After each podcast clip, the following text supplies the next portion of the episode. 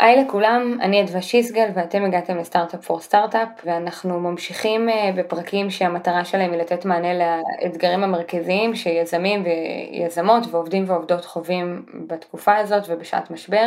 והאתגר שאנחנו נרצה לגעת בו היום זה הנושא של דיני עבודה, עובדים, פיטורים בתקופה כזאת, זכאויות מהמדינה שקשורות למילואים וכולי, ולצורך זה נמצאת איתי טל קרת שהיא אה, שותפה מובילה של מחלקת דיני עבודה במשרד עורכי הדין ארנון תדמור לוי. היי טל.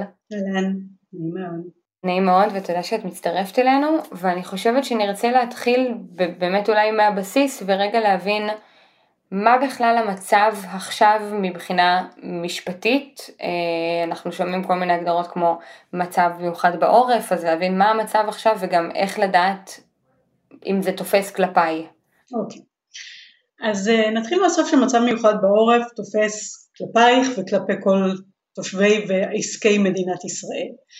אה, ההגדרה הזאת של מצב מיוחד בעורף היא הגדרה שמצויה בחוק שקוראים לו חוק ההתגוננות האזרחית שברגע שיש גיוס מילואים בצווי שמונה ומצב של התקפה אה, שר הביטחון יכול להוציא צו על כל המדינה או על חלקה שקיים מצב מיוחד בעורף, הוא הוציא את זה בהתחלה עד 80 קילומטר, אחר כך הרחיב את זה לכל המדינה, זה המצב כרגע והוא רלוונטי לכל המדינה. מה זה בעצם אומר אם אנחנו קצת מסתכלים מהבחינה הזאת של העסקים ו... ו... או של זכויות הפרט, זה בעצם מקנה לממשלה, למשרד הביטחון ויותר רלוונטי לפיקוד העורף בהקשרים שלנו לתת הנחיות וחייבים למלא אחריהם. בהקשר של מקומות עבודה צריך לעקוב ולראות שבעצם פיקוד העורף מוציא הנחיות שמתעדכנות כל יומיים לפעמים קצת קודם אם יש איזה שינוי מהותי והוא מתייחס בהן לכל מיני סוגי הנחיות אם זה התקהלות ולמי אם יש יישובים שעכשיו אה, מהרגע לרגע גם יש להם הנחיות לא לצאת מהבתים או כיוצא בזה. בהקשר של מקומות עבודה הוא אה, גם אה, מנחה למי מותר בעצם להגיע למקום העבודה ולמי אסור להגיע, אסור להפעיל את מקום העבודה אה, בהקשר הזה צריך לעשות הבחנה בין עסקים שהם מקבלי קהל שאז חלה עליהם גם המגבלה שתכף נדבר עליה של מקומות עבודה וגם מגבלה של התקהלות של עד כמה אנשים מותר במבנה אחד. והיות ואנחנו בענייני סטארט-אפים אני מניחה שזה פחות נוגע אלינו. ולכן אתמקד בהנחיות לגבי מקומות עבודה. ההנחיות משתנות בהתאם לצבעים שונים, יש ירוק, כתום אה, וצהוב כמו רמזור כזה אה, שכמובן הכתום זה היותר אה, קרוב לעוטף והצהוב זה, זה כולל את כל גוש דן והשפלה למשל וכרגע ההנחיות אה, אומרות שאפשר לבוא לעבוד במקום העבודה כל עוד יש מרחב מוגן ויש לעובדים אפשרות להגיע אליו בזמן תקני. מה, מה שזה בעצם גם אומר שעובד שמחליט לא לבוא לעבודה למרות שמותר ואפשר, זאת לא תחשב אלא במקרים שתכף נדבר עליהם, היעדרות שהיא היעדרות על פי הנחיות פיקוד העורף ולכן הוא גם אולי לא יהיה אחר כך זכאי לשכר וגם המעסיק לא יוכל לקבל בגינו פיצוי אם הוא החליט כן לשלם לו שכר. אז זאת המשמעות העיקרית של המצב המיוחד בעורף יש הנחיות נוספות מכוח חוקים שונים, לא משנה כל כך השמות של החוקים, אבל שכן חשוב להכיר שנובעים בעצם מה, מהמצב שבו אנחנו אה, נמצאים בעת החירום הזו. אחד זה באמת שיש איסור לפטר עובדים בשל ההיעדרות. אם למשל יש אה, חברה, סטארט-אפ שאין לו מרחב מוגן או שאי אפשר להגיע אליו בזמן התקני ועובד אמר אני אה, אה, כי אלה הנחיות פיקוד העורף ואני לא באה לעבודה בגלל שזה לא מאפשר, או לצורך העניין מישהו שגר ביישוב שהנחיות פיקוד העורף אמרו לו אסור לך לצאת מהבית או כל הנחיה אחרת, אסור למעסיק לפטר עובד כזה בשל ההיעדרות. אין איסור, וזה קצת מבלבל, לפטר בכלל בגלל סיבה שלא קשורה להיעדרות בזמן אה, מצב מיוחד, יש איסור להיעדר בשל ההיעדרות וזה מאוד חשוב. היעדרות נוספת שחל אה, איסור לפטר בגינה זה של הורה לילדים עד גיל 14 שאין לילדים מסגרת חינוכית, אין במקום העבודה איזה מעון או משהו שסידרתם לעובדים והבן זוג או שזה הורה יחידני או שבן או בת זוגו אה, כן עובדים, זאת אומרת הם לא נעדרים או שנבצר מהם לטפל, מספיק שבן הזוג חולה חס וחלילה או אה, במילואים או כל סיבה אחרת שבן הזוג לא יכול לטפל, אה, יש גם לעובד כזה את הזכות בעצם להיעדר מהעבודה ואסור לפטר אותו בגין ההיעדרות הזאת. זה, אלה בעצם ההנחיות. עכשיו יש שאלה אחרת, מניחה שהיא קשורה, מה לגבי שכר? סבבה, הבנו מתי עובד יכול להיעדר, אבל האם אני כמעסיק, הוא לא עבד, האם אני צריך לשלם לו את השכר היום? אז רגע, אני רוצה לשאול אותך לפני השכר, באמת אנחנו בעולמות של סטארט-אפים, ולכן הרבה סטארט-אפים יכולים לעבוד מהבית, אבל יש גם סטארט-אפים שהם של חומרה, אולי יש להם מפעל, אולי הם צריכים שעובדים יגיעו, ובעצם העובדה שעובדים לא מגיעים פוגעת להם ביכולת לעבוד. האם אני זכאית למשהו במצב כזה? תראי, הנושא של המתווה לפיצוי עסקים אה, עוד לא הוסדר. אם נכון למועד שבו אנחנו מקליטות את השיחה הזאת, אה, אה, יש איזו הצעה של שר האוצר שהציג מתווה אחד והגיעו לוועדת הכספים ושר הכלכלה הציג מתווה אחר, אבל המתווים האלה מדברים על פיצוי של נזק ישיר ונזק עקיף בהתאם להפחתה וירידה במחזור ההכנסות וזה גם אה, אה, מותנה במינימום, עסקים במינימום אה, מחזור אני חושבת של 300 אלף ולא יותר מ-400 מיליון ש"ח. אבל עוד פעם זה עוד לא מתווה שהוסדר ולכן אי אפשר לדעת וגם צריך לראות אה, את מה שיעור הנזק, כי, כי לא מחזירים לך את כל 100% מהנזק, זה רק ממש ביישובים שהם בגבול 7 קילומטר. לפי גודל ההפחתה שלך יש אחוז מסוים מה, מהנזק שנגרם לך מהירידה במחזור, שאתה יכול לקבל פיצוי אם אתה עומד בכל הקריטריונים. צריך לעקוב אחרי המתווה, אחרי שהוא יאושר בחקיקה, זה חקיקה של תקנות מס רכוש בסוף, ואז אה, בעצם נדע, יש גם התייחסות ל... אה, בדרך כלל במתווים האלה חלק מהנזק שנגרם לשכר ששולם על ידי המעסיק בתקופה שהעובדים נעדרו. אוקיי, okay, מעולה. אז, אז אנחנו חוזרות בעצם לנקודה שאת התחלת להעלות, שזה כל מה שקשור נכון. לשכר. תראו, הנושא של שכר לעובד שנעדר, כי מותר לו להיעדר, ההיעדרות על פי הנחיות פיקוד העורף, הוא לא מוסדר נכון לעכשיו בחוק. מה ש... קרה בכל הצוק איתן והמבצעים שבהם הוכרזו, הוכרז מצב מיוחד בעורף בעבר, זה שבדיעבד, אחרי תום המבצע, נחתמו הסכמים קיבוציים שהוצאו להם צווי הרחבה שחלו בעצם בכלל המשק, שהסדירו מי מהעובדים זכאי שהמעסיק ישלם לו שכר, ובמקביל יצאו אותן תקנות מס רכוש שהסדירו איזה אה, חלק מהשכר, אם את כולו, אם את חלקו, המעסיק ששילם וחויב לשלם זכאי. אז על פניו לכאורה אין חובה בחוק היום לשלם שכר לעובד שנעדר גם אם יש לו זכות להיעדר. אה, עמדת משרד העבודה וגם המלצה שאנחנו בדרך כלל ממליצים ללקוחות היא כן אם אפשר לשלם את, ה, את, את השכר לפחות לעובדים שנעדרים מהיעדרות מוצדקת שמוכרת היום בהנחיות אני אמליץ לשלם אותה לכל הפחות כמקדמה, כי אם למשל בסוף ההסכמים שיחתמו יגידו העובד כזה לא היה זכאי לשכר, יש את האפשרות לקזז. אפשרות אחרת זה שעובד כזה בינתיים יזקוף את, ה, את הימים האלה על חשבון חופשה שלו, עובד שנעדר, ואם המעסיק יחויב לשלם לו שכר, הוא ישלם לו שכר ויחזרו לו ימי החופשה. צריך גם לקחת בחשבון, יש עובדים שנעדרים לא כי הם מפחדים, כי הילד שלהם לא בן 14 הוא בן 15 והם עדיין לא רוצים להשאיר אותו לבד, כי יש הרבה מאוד סיבות, כי יש מסגרת חינוכית והם לא סומכים עליה, יש הרבה מאוד סיבות שבעצם לא נופלות להנחיות פיקוד העורף, מה שאומר שכנראה לא יהיה חובה לשלם להם שכר בסוף ולא, לקבל, ולא אפשרות לקבל פיצוי חזרה, וזה בעצם עובדים שעל פניו לא, לא קיימת היום זכאות לשכר אבל ככל הנראה לא תהיה קיימת גם אז, מומלץ לאפשר להם לנצל את זה כימי חופשה ולהגיע להסדרים, אבל זה באמת בהתאם לשיקול הדעת של המעסיק עצמו. מעולה, אה, אני רוצה שנעבור לסוגיה הבאה שהיא נושא המילואים, ובעצם פה זה קצת מחולק לשני אה, מסלולים שונים נקרא לזה, או שתי, שני אתגרים שונים. אחד מהם זה מה לעשות אם אני יזם או יזמת שנמצאת במילואים ובעצם לא יכולה להמשיך לנהל את החברה וכתוקף מזה החברה שלי נפגעת.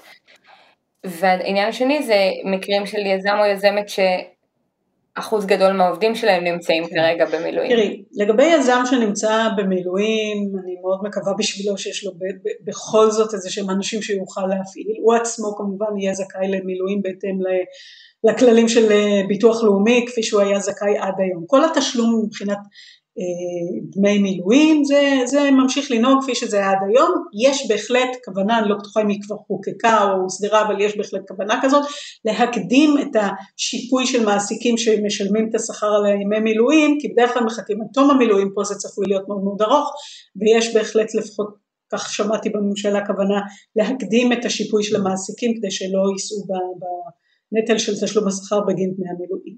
אה, נזק שיגרם לסטארט-אפ של יזם שאין לו אנשים אחרים ולכן בעצם אה, ירד לו המחזור או הוא ייפגע, אה, זה יהיה בעצם אמור ובשאיפה יוסדר בנזק שנגרם לו לעסק בעקבות המצב שאולי הוא יוכל להגיש תביעה למס רכוש אבל שוב המתווה עוד לא הוסדר וקשה. סטארט-אפ שהרבה מהעובדים שלו נמצאים היום במילואים, בהנחה שאף אחד מהסטארט-אפים שאנחנו מדברים עליהם לא הוכר כמפעל חיוני. מפעל חיוני, אני אגע בזה בעוד שנייה, זה, זה כללים אחרים לגמרי, אבל בהנחה שבאמת אנחנו מדברים על סטארט-אפים שעוד לא בשל... שלא הוכרו כמפעל חיוני, בדרך כלל סטארט-אפים לא מוכרים כל כך מהר כמפעל חיוני, יצא היתר שמאפשר למעסיקים להעסיק יותר שעות נוספות עכשיו עד תום המצב המיוחד במשק, בעורף או 14 יום, אני מניחה שזה גם יוארך קצת, אה, שאם עד היום היה מותר אה, שבוע עבודה של 42 שעות ועוד 16 שעות נוספות, היום מותר שבוע עבודה של 67 שעות, זאת אומרת 25 שעות נוספות בשבוע, כל עוד זה לא יותר מ-90 שעות נוספות בחודש, והקלה נוספת בהיתר הזה זה שאם העובד מסכים, אבל פה שימו לב צריך לקבל את הסכמת העובד, מותר להעסיק אותו יום עבודה לא של 12 שעות אלא של 14, כי עד היום אסור היה להעסיק עובד יותר מ-12 שעות זה ממש עבירה פלילית, ההיתר הזה מאפשר, אם העובד מסכים, להעסיק אה, עד 14 שעות וכל עוד אתה נותן לו עוד רבע שעה הפסקה בין השעה 12 ל-14. מה שכן, כדי שסטארט-אפים יוכלו ליהנות מה, מההקלות בהיתר הזה, צריך שלפחות 20% ממצבת כוח האדם שלהם אכן נעדרת ואי אפשר לקיים את העבודה בתפוקה הקיימת. כלומר שבהינתן מצב שבו הרבה מהעובדים שלי כרגע נמצאים במילואים, אני יכולה בכפוף להסכמה של העובדים שנשארו, בעצם אה, לנסות לפצות על זה או על התפוקה החסרה באמצעות לא, שעות עבודה. שעות ה-67 שעות זה לא כפוף להסכמת העובד, זה רק באמת בהנחה שיש לך 20% נעדרים. 14 שעות כפוף להסכמת העובד. עכשיו אני רוצה לגעת בנושא שהוא כואב עכשיו וגם הזכרת אותו קצת וזה באמת כל מה שקשור לפיטורים. אה, אני בטוחה שאף אחד לא רוצה לעשות את זה, אבל אנחנו שומעים יותר ויותר על סטארט-אפים, במיוחד בשלבים מוקדמים, שפשוט נקלעים לבעיות כלכליות כרגע ולא בטוחים אם ואיך הם יוכלו להמשיך לשלם משכורות. האם יש עוד אפשרות חוץ מפיטורים? קודם כל שוב, אסור לפטר בגין היעדרות על פי הנחיות פיקוד העורף או יהיה הורה לילד בגיל 14, זה פיטורים שהם ייחשבו אחר כך בטלים, צריך לשים לב, אסור לפטר mm-hmm. עובד במילואים ב-30 יום אחר כך, וכל הכללים האלה חלים. בואו נדבר על חלופות לפיטורים לא בגין ההיעדרות. אחד, כולם שואלים לגבי חל"ת. חל"ת אה, דורש הסכמת העובד. אם לא ניתנת הסכמת העובד, באופן משפטי לצורך העניין אי אפשר להוציא לחל"ת. בפועל מעסיקים עושים את זה, זה כמובן מקנה לעובד זכות להתפטר כדין מפוטר, ואולי גם עובדים יוכלו לתבוע שכר כי הם יגידו לא הסכמתי. מה שכן, להבדיל מתקופת הקורונה שכולנו היינו בסגר, ואז בעצם גם בתי הדין וגם המוסד לביטוח לאומי סוג של אה, העלימו עין ונתנו הקלות בענייני החל"ת, היום גם אם בסוף אפילו עובד יסכים, כדי שעובד יהיה זכאי בתקופת חל"ת לדמי אבטלה, אה, להבדיל מתקופת הקורונה, הוא בעצם צריך לנצל את כל ימי החופשה שיש לו בתלוש, כי אם לא, בהנחה שנניח יש לו 11 ימי חופשה בתלוש, הוא לא יתחיל לקבל דמי אבטלה אלא מהיום ה-12, אם הוא בעצם יצא בלי לנצל את כל היתרה ואז אתה בעצם העובד הזה, אם הוא לא, אתה מוציא אותו מהיום למחר ולא מאפשר לו לנצל את החופשה, הוא נותר 11 ימים בלי שכר בכלל. כדי שעובד יהיה זכאי לדמי אבטלה, החל"ת צריך להיות לפחות בין 30 יום, הוא חייב להיות ביוזמת המעסיק, זאת אומרת עובד שמבקש ממך, אני, תן לי לצאת לחל"ת מיוזמתו, לא יהיה זכאי לדמי אבטלה. מעבר לזה זה עדיין בדיקה פרטנית מול ביטוח לאומי כל עובד ועובד, אם הוא, יש לו את תקופת ההכשרה, איקס חודשים מתוך 12 מתוך 18 חודשים הוא עבד וכמה ימים הוא ניצל בקורונה, יש, וזה מספר הימים של האבטלה תלוי בגיל, תלוי בילדים, תלוי בכל מיני דברים, זה כל אחד צריך לעשות את הבדיקה הפרטנית במחשבונים של מה זה, של ביטוח לאומי ודמי אבטלה.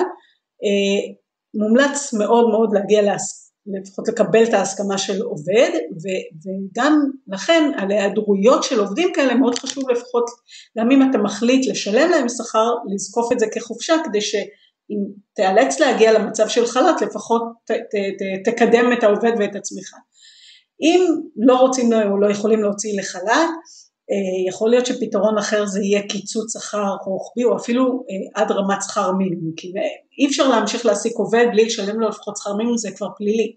כל היתר זה עניין של אה, סוג של הסכמה או חוב שלך כלפי העובד, גם זה לצורך העניין אמור לדרוש את הסכמת העובד, אבל אם תעשה את זה ותעשה סוג של שימוע שתסביר לעובד למה אתה צריך לקצץ, וגם אם הוא לא יסכים ותעשה את זה, זה יקנה לו זכות להתפטר כדין מפוטר, אבל אה, יכול להיות ש, שבהנחה שאין לך ברירה ואתה רוצה להימנע מפיטורים כרגע, אז יכול להיות שזו אופציה ששווה לשקול.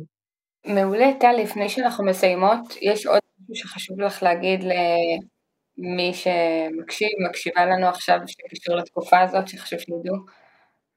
תראו, התקופה היא, היא, קודם כל נורא חשוב להבין שהיא מאוד מאוד דינמית, זאת אומרת מה שאני אומרת היום יכול קצת להשתנות וקצת להתעדכן ונורא נורא חשוב לעקוב ואנחנו גם נוציא פרסומים אין בעיה שנעביר אותם גם דרככם.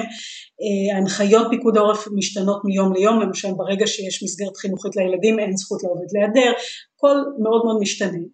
חשוב הנושא הזה של החופשה והחל"ת וגם אם מחליטים לשלם שכר זה אולי לקרוא לזה היום חופשה ורק אם יחייבו אותי לשלם שכר, להחזיר את החופשה, וכל הדברים האלה זה דברים ש, שגם אם אתה לא חושב שאתה היום במצב של חל"ת, מאוד יכול להיות שתגיע לזה, כי אנחנו עתידים לעבור תקופה ארוכה במצב הזה, ושווה להיערך אה, מראש, וכל היתר, אתה יודע, בכל זאת יש גם חובת אמון כזה כלפי העובדים, לנסות עד כמה שאפשר להתחשב בצרכים, לנסות כן לראות אם יש אפשרות איך לשלם, כמובן שעבודה מהבית כל עוד זה אפשרי לאפשר ואז כמובן העובד זכאי לשכר רגיל ושיהיה בהצלחה ובקלות לכולנו. אה, מעולה טל, אז תודה רבה שהצטרפת אצלנו, אלינו, אנחנו באמת אה, ננסה ככל האפשר וכל עדכונים שיצאו ממכם גם לתקשר דרכנו. אה, ואם יש לכם שאלות נוספות בהמשך לפרק, דברים יותר ספציפיים אליכם, אפשר תמיד לשאול אותם באתר שלנו, startupforstartup.com, או בקהילה שגם טל תהיה שם בפוסט ייעודי לזה ואפשר לשאול על גביו שאלות. אז תודה רבה טל. בבקשה. ותודה לכם שהאזנתם.